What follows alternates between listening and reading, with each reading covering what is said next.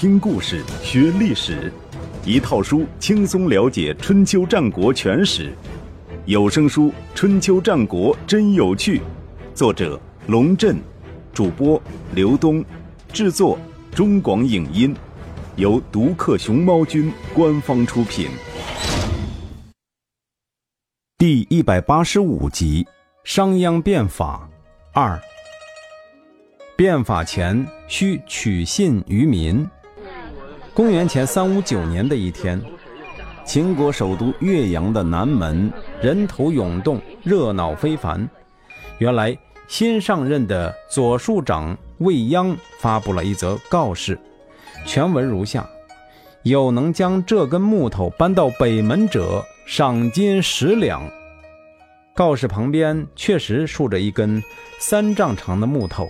还派了两名卫兵把守，围观的百姓有数千人，大伙议论纷纷，就是没有人上前去搬那根木头。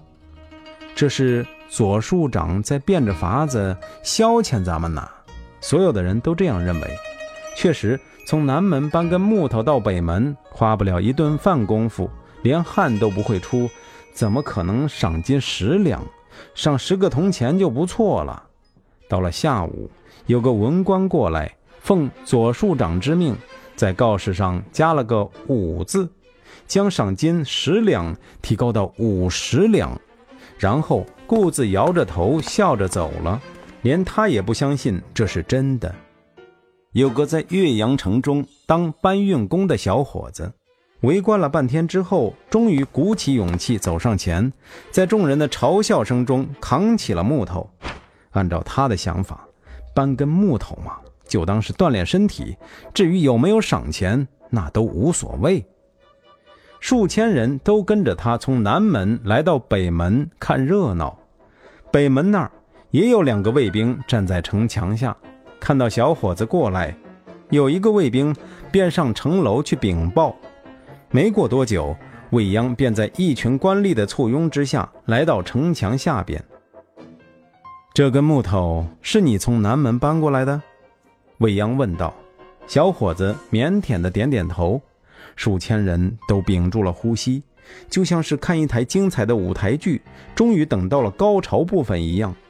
不用说，他们心里面比台上的演员还期盼戏剧的结果，等待着看到小伙子失望的表情，然后爆发出一阵集体狂笑。未央微笑着环视了大伙一圈，招了招手，立即有人端着一个朱漆的盘子上前，盘子上面盖着一块红布。未央亲手揭开它，并将盘子端到小伙子跟前：“这是你的了。”当天阳光灿烂，在场的所有人都被那五十两黄金反射的光芒刺得睁不开眼，小伙子差点晕厥。这件事情很快传遍了全国，听到的人无不炸舌。一方面对这小伙子的好运气艳羡不已，五十两黄金作为一个平民而言，几辈子都不用干活了；另一方面则是，原来左庶长是这样一个说话算数的人呐。只有一个从魏国河西地区来的老头，听到这件事后，捶胸顿足，连声说。为什么我不在场？为什么我不在场？据《韩非子》记载，吴起担任西河郡守期间，秦国有个哨所靠近魏国境内。这个哨所的守军时常袭击魏国农民，但是又不值得征调部队攻打他。于是吴起就在北门外放了一根车辕，下令说：“谁能把车辕搬到南门外？”就赏赐他上等田地、上等住宅。起初没有人去搬他，最终有个人把车辕搬到南门，吴起立即按照命令行了赏。不久，吴起又在东门外放了一石红豆，下令说：“谁能把红豆搬到西门，赏赐如前。”百姓们都抢着去搬。最后，吴起下令道：“明天要攻打秦军哨所。”能冲锋陷阵的，就任命他做大夫，赏赐上等田地和住宅。百姓们争先恐后参战，一个早上就把哨所攻占了。未央立木赏金，取信于民，自然是从吴起那里学来的。变法的重点之一，农民问题。立木赏金后不久，未央就正式粉墨登场，上演他的变法大戏了。他和李悝一样，认为农业是国家的基础，要想国家强大，首先必须保证粮食生产。因此，他颁布了第一条法令——垦草令。自古以来，农民种田是天经地义的事，但是要让农民多种田、只种田、努力开荒种田，除了种田不做他想，就需要用点特别的手段了。首先是。思想上实行渔农政策，让农民变得易于摆布。未央认为，对于发展农业来说，最大的威胁来自于知识。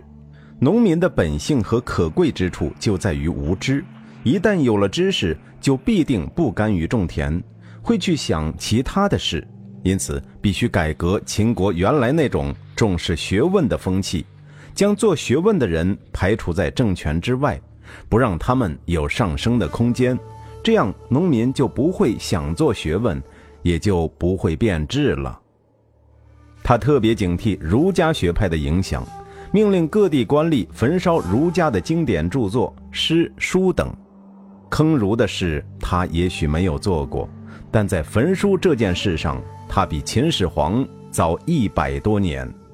他还下令取缔农村的一切休闲娱乐活动。因为那些娱乐既浪费时间，又导致道德败坏，他必须确保农民一衣而气不淫，将全部精力用到农业生产上。总之，在未央的理想中，农民既没有知识，也没有感情，就是一群会种田的机器。但是，仅仅通过渔农政策还是很难达到这个目的，必须有相应的强制手段来迫使农民就范。他规定，生产粮食布帛多的家庭可以免除徭役，这相当于对先进生产者的奖励，也是垦草令中为数不多的奖励措施之一。未央更擅长使用的是惩罚，紧接着这条奖励措施之后，就是对落后生产者或者不务正业者的恐吓。凡因从事工商业或不生产导致贫困破产的，连同妻子儿女收入官府为奴。农田之外的山川湖泊一律被收归国有，农民被严格禁止进入。山上有鸟，河里有鱼，但是不许农民捕猎，由此断绝农民想在种田之外找点副业干的幻想。事实上，农民除了家里和田里，基本上哪儿也去不了，因为未央还建立了中国历史上最早的流动人口管理制度，禁止百姓擅自迁徙，走亲戚也罢，逃荒也罢，必须经过官府批准。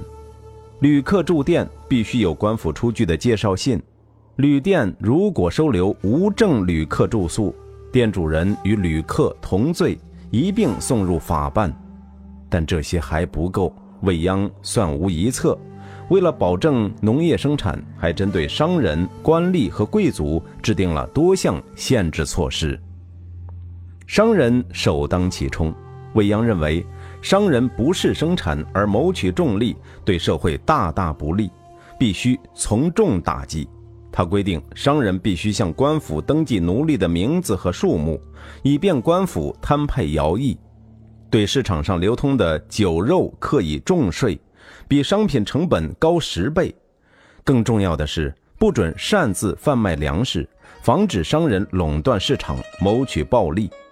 在他主政期间，秦国商无得敌，农无得跳，粮食生产和销售完全被国家把持，法家式的经济体制已见雏形。对于官吏的限制，主要有两方面。